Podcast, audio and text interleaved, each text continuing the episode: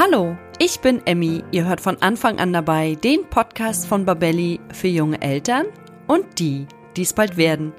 Heute sprechen wir nochmal über das Thema Adoption und ich freue mich sehr, dass Tommy wieder bei mir zu Gast ist. Und ich möchte natürlich wissen, wie waren denn die ersten Stunden, Tage und Wochen mit ihrer kleinen Tochter?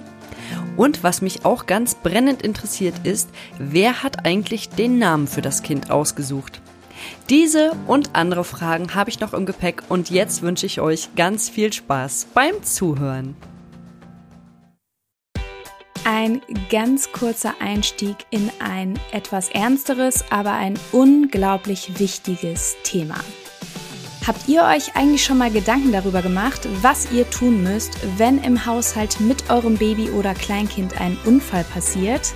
Ja, wenn es soweit ist, dann sitzen Schock und Überforderung erstmal tief. Und hinzu kommt, dass viele Eltern gar nicht wissen, wie sie richtig reagieren können und sollten. Und gerade das Thema Verschlucken ist ja im ersten Babyjahr ein extrem großes Thema.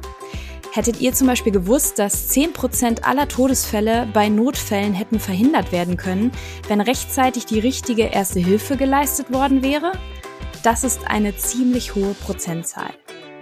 Wir von Babelli empfehlen deshalb allen Eltern die Teilnahme an einem Erste-Hilfe-Kurs, der auf Babys und Kinder spezialisiert ist.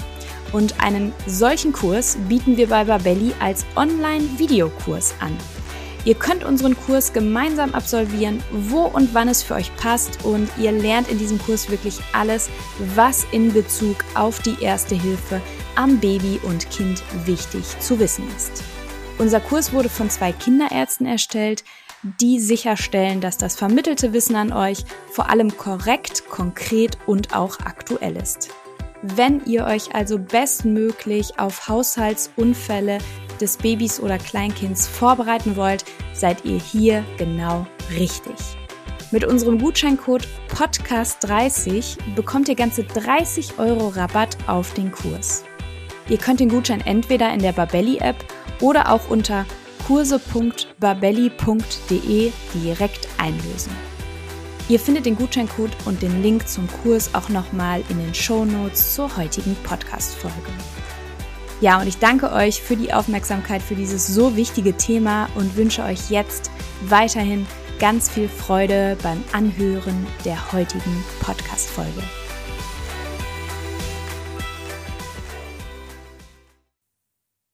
Ja, hallo und herzlich willkommen zum heutigen Podcast. Und wie schon letzte Woche dreht sich diesmal nochmal alles um das Thema Adoption. Ich freue mich sehr, dass das geklappt hat und Tommy nochmal bei mir zu Gast ist. Hallo Tommy.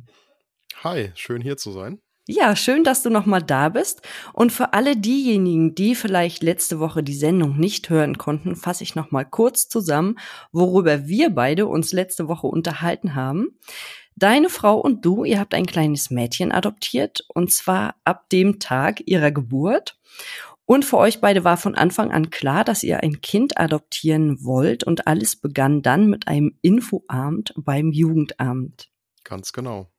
Genau, und dann kamen erstmal ganz viele bürokratische Hürden und ihr musstet jede Menge Fragen beantworten, die euer zukünftiges Kind betreffen. Ne, wir hatten drüber gesprochen, ob ihr ein Mädchen oder ein Jungen wollt und ähm, welche Krankheiten man ausschließen kann oder welche für euch auch okay wären bei dem Kind, ob ja. das Kind einen Migrationshintergrund haben kann. Was hattet ihr noch, ob das Kind aus einem äh, Rotlichtmilieu kommen darf? Und äh, da kann man ganz viele Sachen ankreuzen und äh, sich im Vorfeld schon entscheiden, und dann hattest du gesagt, dass das bei euch genau neun Monate gedauert hat und dann kam schon der Anruf, dass euer Kind geboren wird. Ja, ganz genau. und da haben wir das letzte Mal aufgehört sozusagen. Wir haben ja uns zum Schluss noch darüber unterhalten, was das Jugendamt von euch noch alles wissen wollte, dass ihr da sehr detailliert durchleuchtet wurdet. Und jetzt wollte ich noch mal darauf eingehen äh, auf die Inkognito-Adoption. Das ist ja quasi eine anonyme Adoption. Und da stellt sich mir natürlich die Frage: Kann euer Kind später Kontakt zu seiner oder beziehungsweise zu ihrer Mutter und und oder dem Vater suchen? Wie ist das geregelt? Ja, also das ist eine ganz neue Form der Adoption, die der Gesetzgeber erst vor wenigen Jahren verabschiedet hat und die besonders den Schutz der Mutter eben im Blick hat.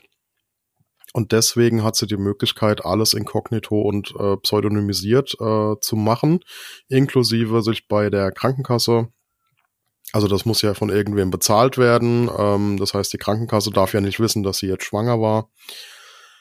Äh, das Jugendamt darf nicht wissen, wer die Mutter ist. Das Krankenhaus darf nicht wissen, wie sie heißt. Und das macht es natürlich schwierig für das Kind später, äh, die Mutter auch zu finden, weil aber das Kind ein Recht auf Herkunft hat. Ähm, das ist ja auch in den UN-Menschenrechten äh, fest, festgehalten. Wird im Zentralarchiv in Köln ein Umschlag hinterlegt mit den Daten der Mutter so dass unsere Kleine sich dann äh, mit 18 äh, dahin wenden kann und diesen Umschlag eben bekommen kann und dann auf die Suche gehen kann. Wer ist denn, äh, wer sind denn meine leiblichen Eltern? Ich bin da gerade noch so ein bisschen sprachlos. Wir hatten ja im Vorfeld schon darüber gesprochen, dass das so wirklich komplett anonym ist und dass nicht mal das Krankenhaus den Namen der Mutter weiß ähm, ich ja weiß gar nicht so richtig, was ich dazu sagen soll, weil ich das so unglaublich finde, dass es auch bei uns möglich ist. Es ist natürlich schön, dass es möglich ist, weil die Frau wird ihre Gründe haben, warum sie das Kind zur Welt bringt und dann abgibt. Da steht uns auch keinerlei Bewertung zu. Trotzdem finde ich das ziemlich interessant, dass es äh, bei uns möglich ist. Vielleicht kannst du uns zu der Inkognito-Adoption noch ein bisschen was sagen.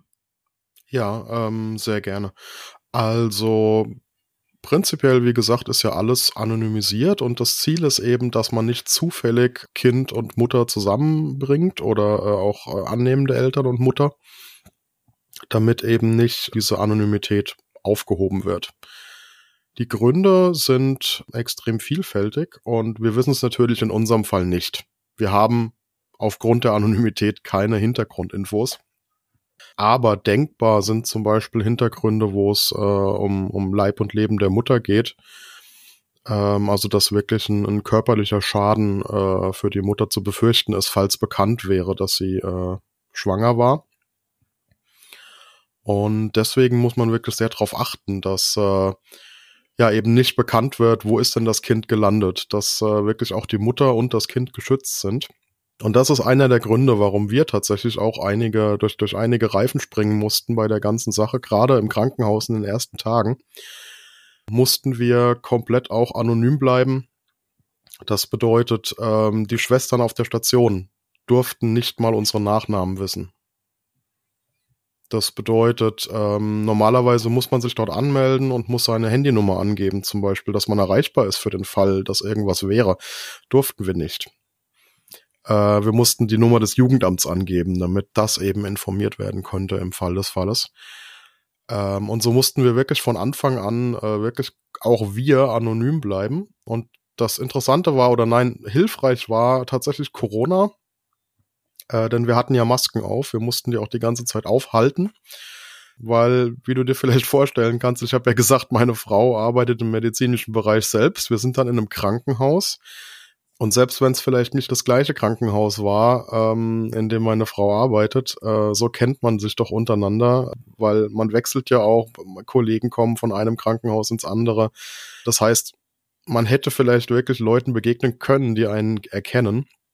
Aber dank Maske und äh, Abstandsregeln und so weiter äh, ging das dann relativ leicht, da auch anonym zu bleiben.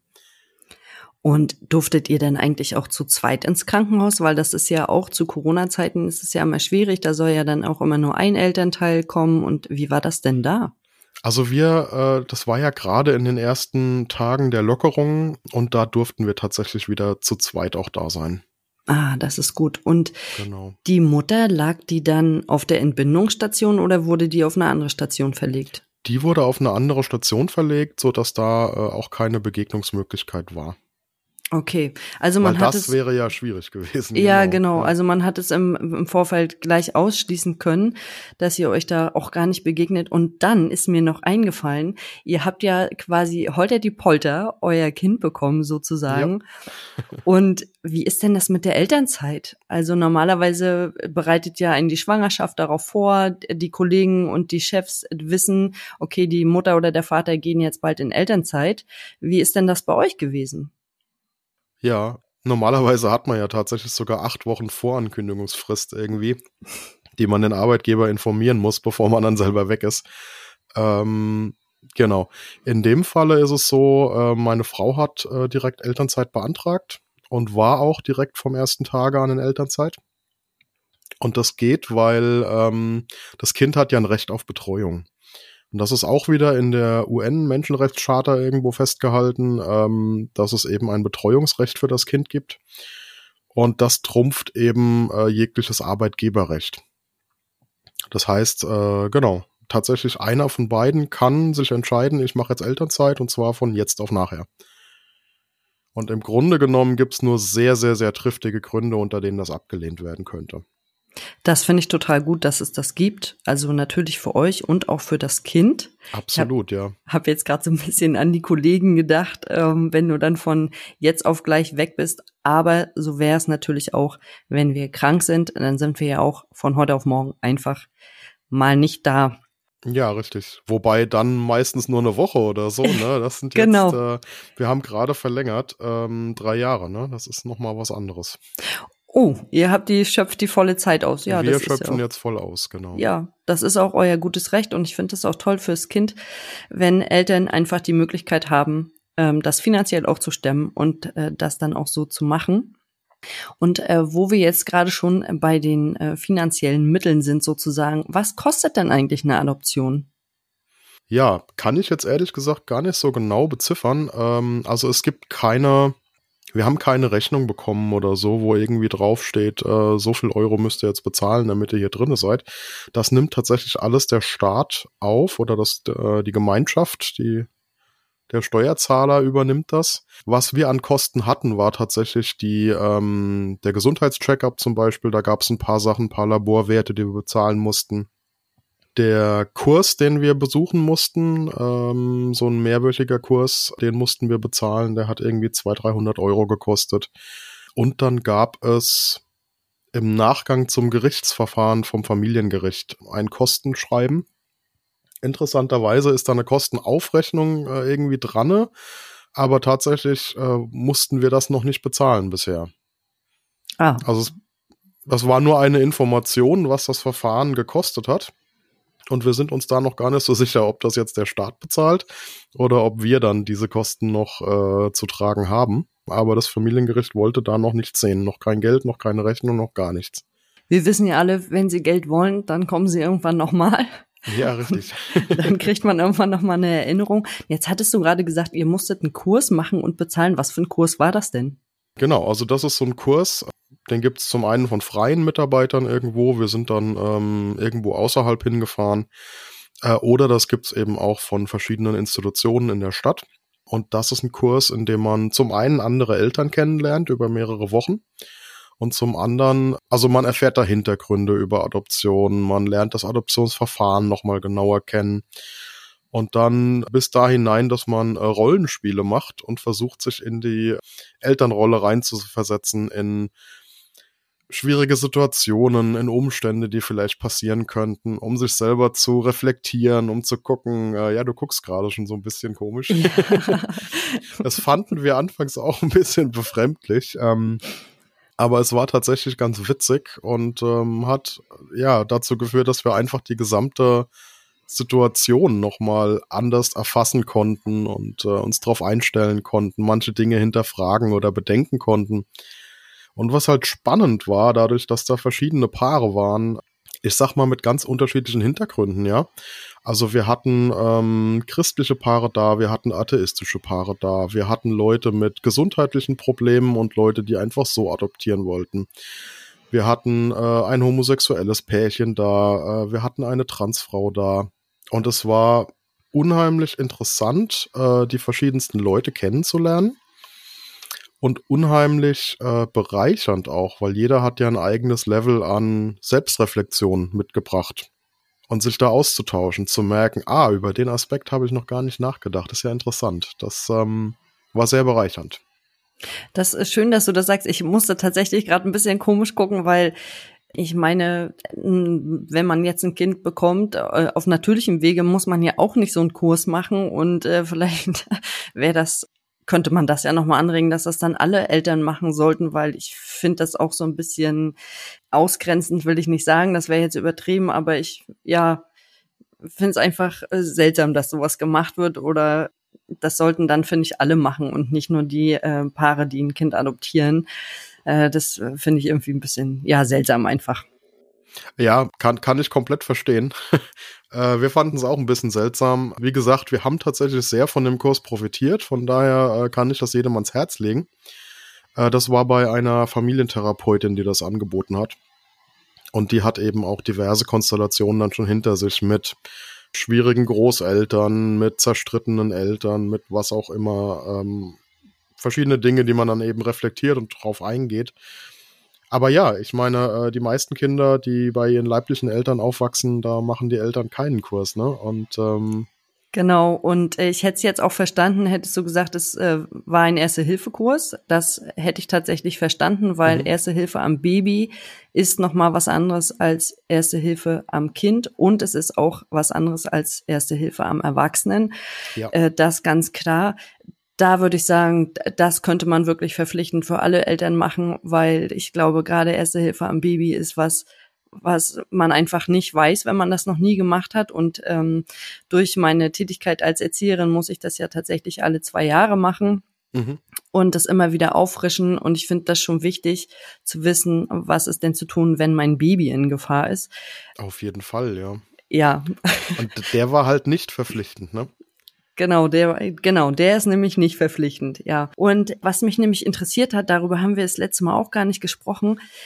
Wie ist das denn eigentlich mit dem Namen eurer Tochter? Habt ihr den eurer Tochter gegeben oder hat die Mama gesagt, das Kind soll so und so heißen? Ja, also bei uns war das so, dass wir den Namen tatsächlich äh, selbst aussuchen durften. Das ist aber keine Selbstverständlichkeit. Im Normalfall ist es nämlich so, dass ja die leibliche Mutter auch der Vormund ist, der rechtliche Vormund und deswegen auch den, das Namensgeberecht hat. Und in unserem Falle, durch diese ganze Anonymisierung, Pseudonymisierung, ähm, ist ja uns das Jugendamt der Vormund. Und das bedeutet, dass äh, das Jugendamt eben das Namensvergaberecht äh, hat. Und wir durften eben äh, uns einen Namen aussuchen, haben den ans Jugendamt gemeldet, beziehungsweise an die Vormundschaftsstelle. Und dort wurde dann äh, entschieden, ob der Name eben äh, in Ordnung ist oder nicht. Äh, wenn wir jetzt was ganz Absurdes genommen hätten oder irgendwas, was kindswohlgefährdend ist, da gibt's ja die tollsten Ideen, was manche Leute sich einfallen lassen, dann hätte das Jugendamt gesagt, nee, äh, das nehmen wir vielleicht nicht. In unserem Falle mit einem normalen Namen, sage ich mal, ähm, genau, war das gar kein Problem. Das wurde einfach nur unterschrieben, durchgewunken und dann wurde sie so angemeldet mit unserem Namen. Das finde ich total toll, weil das hatten wir auch schon im Vorfeld besprochen. Das äh, gibt noch mal so eine Verbundenheit zwischen euch. Ja, absolut, das, ja. Also wenn ich mir vorstelle, äh, da kommt dann ein Kind und äh, das hat dann vielleicht noch einen ganz komischen Namen, den man vielleicht selber noch nie gehört hat. Das kann ja auch passieren. Mhm. Und äh, du musst dann quasi dein Kind immer so rufen, wäre das, glaube ich, auch ein bisschen seltsam. Deswegen finde ich das total schön, dass ihr selber den Namen aussuchen konntet, was ja keine Selbstverständlichkeit ist, was du gesagt hast. Wir wollten ja noch darüber sprechen, wie das für euch war, in diese Elternrolle reinzukommen. Denn normalerweise hat man ja neun Monate Zeit und bereitet sich drauf vor. Die hattet ihr zwar auch, aber ihr wusstet ja nicht, wann euer Kind kommt. Und wie ist das denn gewesen, als ihr euer Kind das erste Mal auf dem Arm gehabt habt? Das war wirklich interessant wir wurden erstmal ins Schwesternzimmer geführt, um dort eben zu warten. Äh, die Kleine sollte dann zu uns gebracht werden. Und sie kam in so einer ähm, Rollschale, äh, wurde sie über den Gang geschoben ins Schwesternzimmer rein. Und wir haben sie angesehen und dachten so, wow, die, die ist wirklich süß. Aber es war erstmal nur ein Baby, das da lag. Es war noch nicht unseres. Und dann sagte die Schwester so, äh, wollen Sie dann mal halten und legte sie eigentlich schon meiner Frau in den Arm. Und es war total interessant zu sehen. Also ich habe meine Frau äh, ziemlich genau beobachtet dabei und das war wie als wenn ein Schalter umgelegt wird. Äh, sie hat dieses Mädchen in den Arm gelegt bekommen und sie war Mama. Das war, das war überhaupt keine Frage. Das war ähm, ja von jetzt auf gleich wirklich umgeschaltet und äh, sie war in der Mama-Rolle drin. Ja, das war äh, wirklich was ganz Besonderes, muss ich sagen. Und mir ging es auch sehr schnell so, dass ich, ähm, also noch am ersten Tag eigentlich genau wusste, okay, das ist jetzt meine Tochter. Wir haben, also wie gesagt, ich hatte ja letztes Mal schon erzählt, dass ich ihre erste Pampi wechseln durfte. Äh, das war auch irgendwie was Besonderes. Denn oft auch in den Fällen, wo es schnell geht, äh, ist das Kind ja schon ein, zwei Tage alt, ne? Und das war wirklich, äh, wirklich was sehr Schönes, einfach zu sehen, okay, ähm, wir sind von Anfang an für sie da, sie ist von Anfang an bei uns sozusagen, auch wenn es natürlich im Krankenhaus war. Ja, witzig war allerdings, als wir dann abends nach Hause mussten, weil wir hatten ja kein Zimmer dort, wir mussten ja zu Hause schlafen. Und wir lagen im Bett und haben uns angeguckt und dachten so, war das jetzt real? Ist das jetzt wirklich passiert? Sind wir jetzt Eltern? Weil du kommst nach Hause und das ist alles wie vorher. Du hast ja nichts verändert. Wir sind ja direkt von der Arbeit hingerufen worden. Und als wir zu Hause waren, war ja noch alles wie vorher. So, ist da jetzt wirklich ein Kind im Krankenhaus, das da auf uns wartet für morgen? Oder haben wir das jetzt nur geträumt? Unglaublich. Ich finde, das ist unglaublich. Und als du das gerade erzählt hast, dass deine Frau den Schalter umgelegt hat, habe ich hier überall am ganzen Körper wieder mit meiner Gänsehaut zu kämpfen gehabt, weil ich finde, das ist auch einfach so ein schöner Moment. Also ich habe es mir ja gedanklich vorgestellt und denke mir, das ist einfach so schön, dass dieses Kind auch die Möglichkeit hat, bei tollen Eltern aufzuwachsen, die sehr viel Liebe für das Kind haben, ihm Wärme schenken können und ihm vielleicht all das geben können, was die leibliche Mutter nicht geschafft hätte. Und das finde ich ganz, ganz toll, fürs Kind natürlich und für euch auch. Mhm. Ja, ihr habt euch immer ein Kind gewünscht und ähm, habt jetzt eine kleine Tochter. Ja, wir haben immer, wir haben immer gescherzt, äh, so die erste Zeit, dass äh, im Grunde genommen nur noch der Milcheinschuss gefehlt hätte bei meiner Frau, so wie sie, so sehr wie sie eben in diese Mama-Rolle aufgegangen ist. Ach, süß. Das war schon echt, äh, war schon echt was Besonderes, ja. Ja, das glaube ich. Und dann hat man das Kind ja plötzlich und dann wart ihr zu Hause, also war dann deine Frau zu Hause oder wart ihr beide zu Hause? Also ich habe tatsächlich von meinem Arbeitgeber auch so ganz kurzfristig äh, ein, zwei Tage frei bekommen, um äh, eben auch für das Kind da zu sein. Aber meine Frau hat dann eben äh, ja Elternzeit beantragt und direkt auch genommen sozusagen und war dann eben von Tag eins an zu Hause. Ich habe dann äh, tatsächlich erstmal weitergearbeitet und äh, dann zwei Monate später, glaube ich, den ersten Monat Elternzeit genommen. Ach so, das ging auch. Genau, ja. Also ja. ich habe bei meinem Arbeitgeber dann die acht Wochen Frist und so weiter eingehalten mit dem Antrag, ja. Ach so, der Papa hat mir die Fristen eingehalten. Ja, das ist sehr schön, dass das alles so möglich ist bei uns. Ähm, das finde ich ganz großartig. Und jetzt hattest du ja letztes Mal schon gesagt, ihr habt dann Freunde abtelefoniert, habt euch ein paar Sachen zusammengeborgt. Wie lange hat das denn gedauert, bis ihr so komplett fertig wart mit der Erstausstattung? Also ganz am Anfang brauchen Kinder ja nicht viel. Du musst gucken, klar, meine Frau hat, äh, kann natürlich keine Milch geben.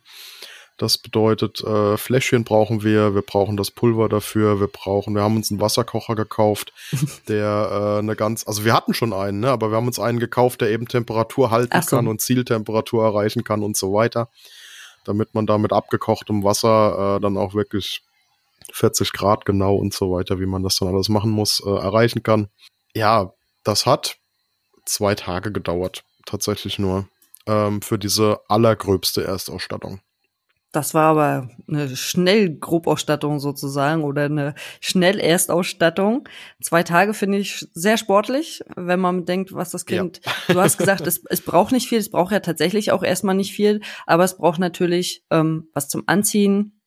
Genau, also wir hatten, also zum einen haben wir Nachbarn hier im Haus, wir leben in so einem Mehrfamilienhaus und von Freunden noch haben wir tatsächlich dann einfach ein paar Kisten mit Kleidung bekommen und da war erstmal alles drin, was wir für die ersten paar Wochen gebraucht haben. Und ähm, irgendwelche Fläschchen haben wir geschenkt bekommen. Ähm, dann haben wir noch mal zwei, drei Fläschchen gekauft. Äh, eine Packung Pampers ist schnell besorgt. Ähm, Schnuller. Ich bin noch, genau, Schnuller. Ich bin ähm, am zweiten Tag sind wir zu Freunden gefahren. Die haben uns dann schnell eingeladen äh, zum Essen noch, weil im Krankenhaus durften wir nicht essen wegen Corona und wie das halt so mhm. war. Äh, genau, und die haben uns dann das Beistellbettchen mitgegeben für, für unser Ehebett. Und dann, ja, die Transportschale haben wir von den anderen Freunden bekommen und ja, so konnten wir dann am dritten Tag tatsächlich unsere Kleine mitnehmen und äh, da war sie erstmal versorgt, ja. Und wie war das für euch, als euer Kind dann zu Hause war? Also das ist ja auch, ich finde, das ist so ein Magic Moment, wenn äh, das Kind ja. das erste Mal zu Hause ist und man kann es eigentlich gar nicht äh, richtig glauben, man ist jetzt zu dritt und plötzlich ver verändert sich alles. Ja, das ist schon, ähm, also die ersten Wochen haben wir alle beide sehr, sehr, sehr leichten Schlaf gehabt nur noch, weil du auf jedes Piepen, auf jedes Mucken reagierst, auf jedes tief Einatmen von der Kleinen, äh, da wirst du sofort wach, oh, geht's ihr gut, ist dann alles in Ordnung. Wenn sie dann mal durchschläft, wirst du wach, weil du denkst, oh, sie mag, gibt keinen Mucks von sich. Ja, die ersten Wochen waren wirklich so ein bisschen surreal. Ähm, wenn sie dann nachts geschlafen hat oder ähm, gut, die ersten Tage, sag ich mal, hat sie dann auch im Wohnzimmer viel geschlafen, wenn wir dann noch da waren, ähm, in ihrem aber wir hatten so eine Wiege noch im Wohnzimmer und so ein, äh, ja, so ein Nestchen, wo wir sie auf die Couch legen konnten, damit sie eben nicht runterfällt und so. Da kannst du ja immer wieder hingucken und du siehst sie da. Aber dieser ganz surreale Moment, wenn sie dann im, im Beistellbettchen liegt und schläft für die Nacht und du aber noch im Wohnzimmer bist und bis auf die Wiege oder so, die da vielleicht noch steht, siehst du nichts und du fragst dich so, liegt da jetzt wirklich ein Kind da hinten? Das ist, äh, war schon wirklich äh, ja, surreal kann ich nur sagen, teilweise.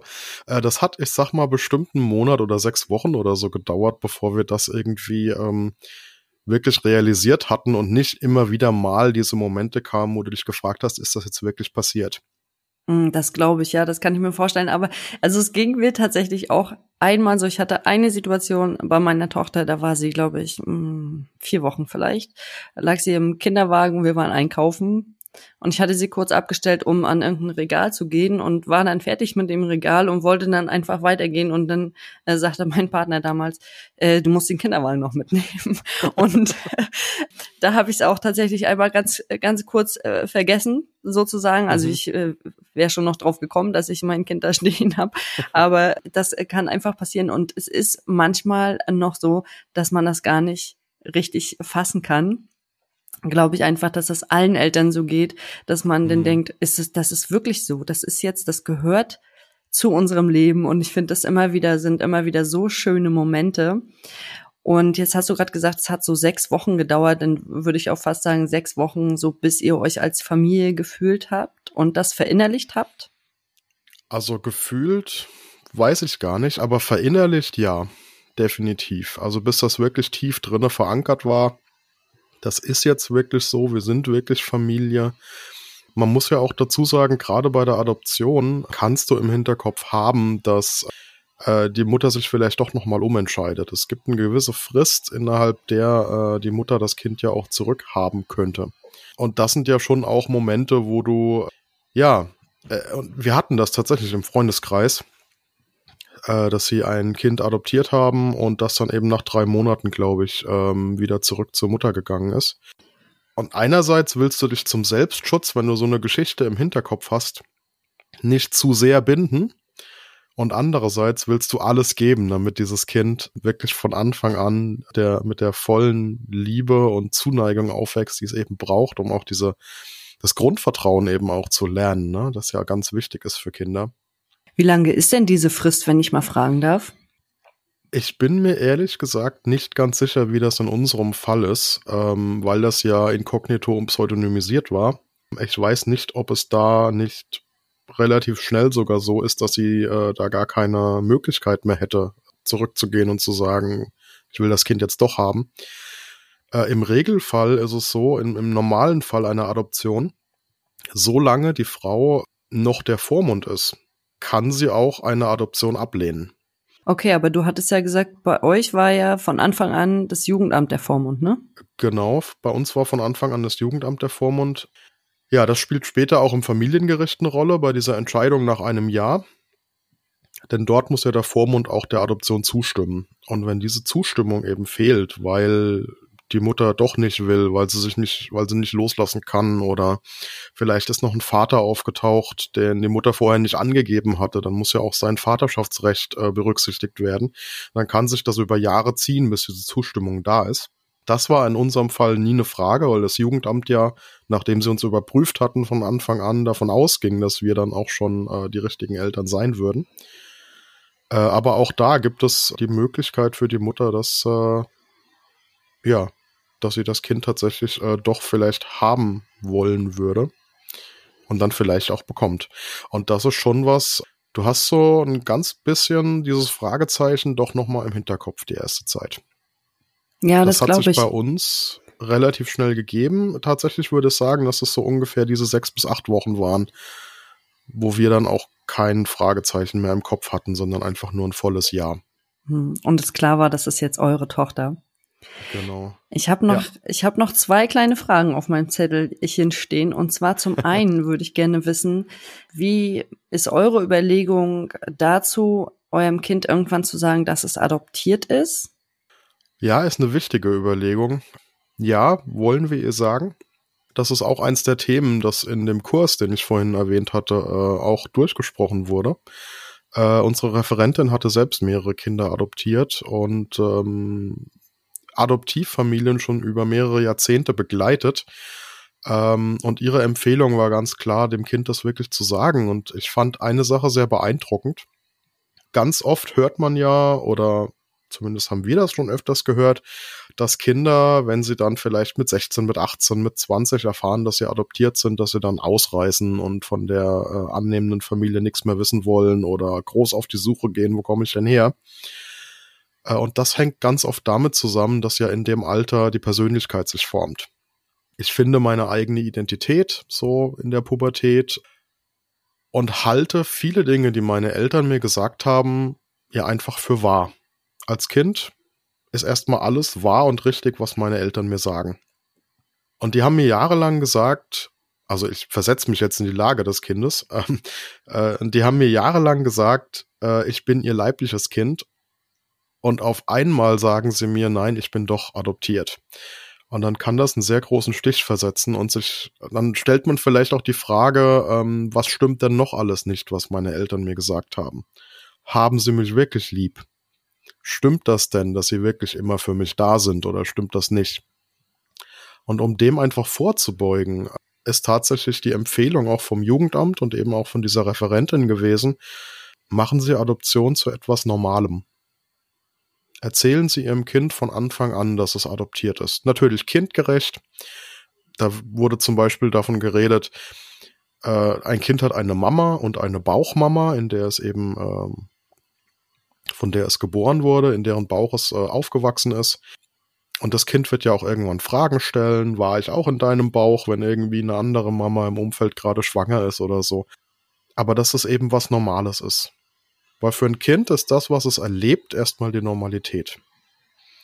Ja. Und wenn es damit aufwächst, ich bin adoptiert, das ist in Ordnung, aber meine Eltern haben mich lieb, dann äh, ist das auch in Ordnung für das Kind. Ja, ich glaube, das ist dann auch einfach verständlich fürs Kind. Ich habe ähm, lustigerweise gerade gestern dazu einen Podcast gehört und zwar, ich glaube, von äh, der Sendung mit der Maus. Die haben das auch ganz kindgerecht nochmal aufgenommen und dargestellt und das war auch so süß, weil da ging es nämlich auch um die Bauchmama Mhm. und äh, die Bauchmama konnte sich halt aus irgendwelchen Gründen nicht so gut um das Kind kümmern und deshalb ist das Kind dann zu anderen Eltern gekommen und das war ganz, ganz, ganz süß gemacht. Und finde ich auch wichtig, dass die Kinder das wissen. Und dann hat ja eure Tochter die Möglichkeit, sich diesen Brief mit 18 zu holen.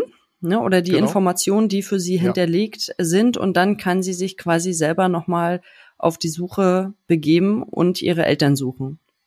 Genau. Also die Möglichkeit wollen wir ihr eben auch geben, definitiv. Ich meine sogar, dass sie das mit 16 kann, wenn wir da zustimmen und sie das will. Ähm, aber auf jeden Fall mit 18 hat sie das Recht von sich aus auch äh, auf diese Informationen zuzugreifen. Und da würden wir sie voll unterstützen, natürlich. Ja. Ja.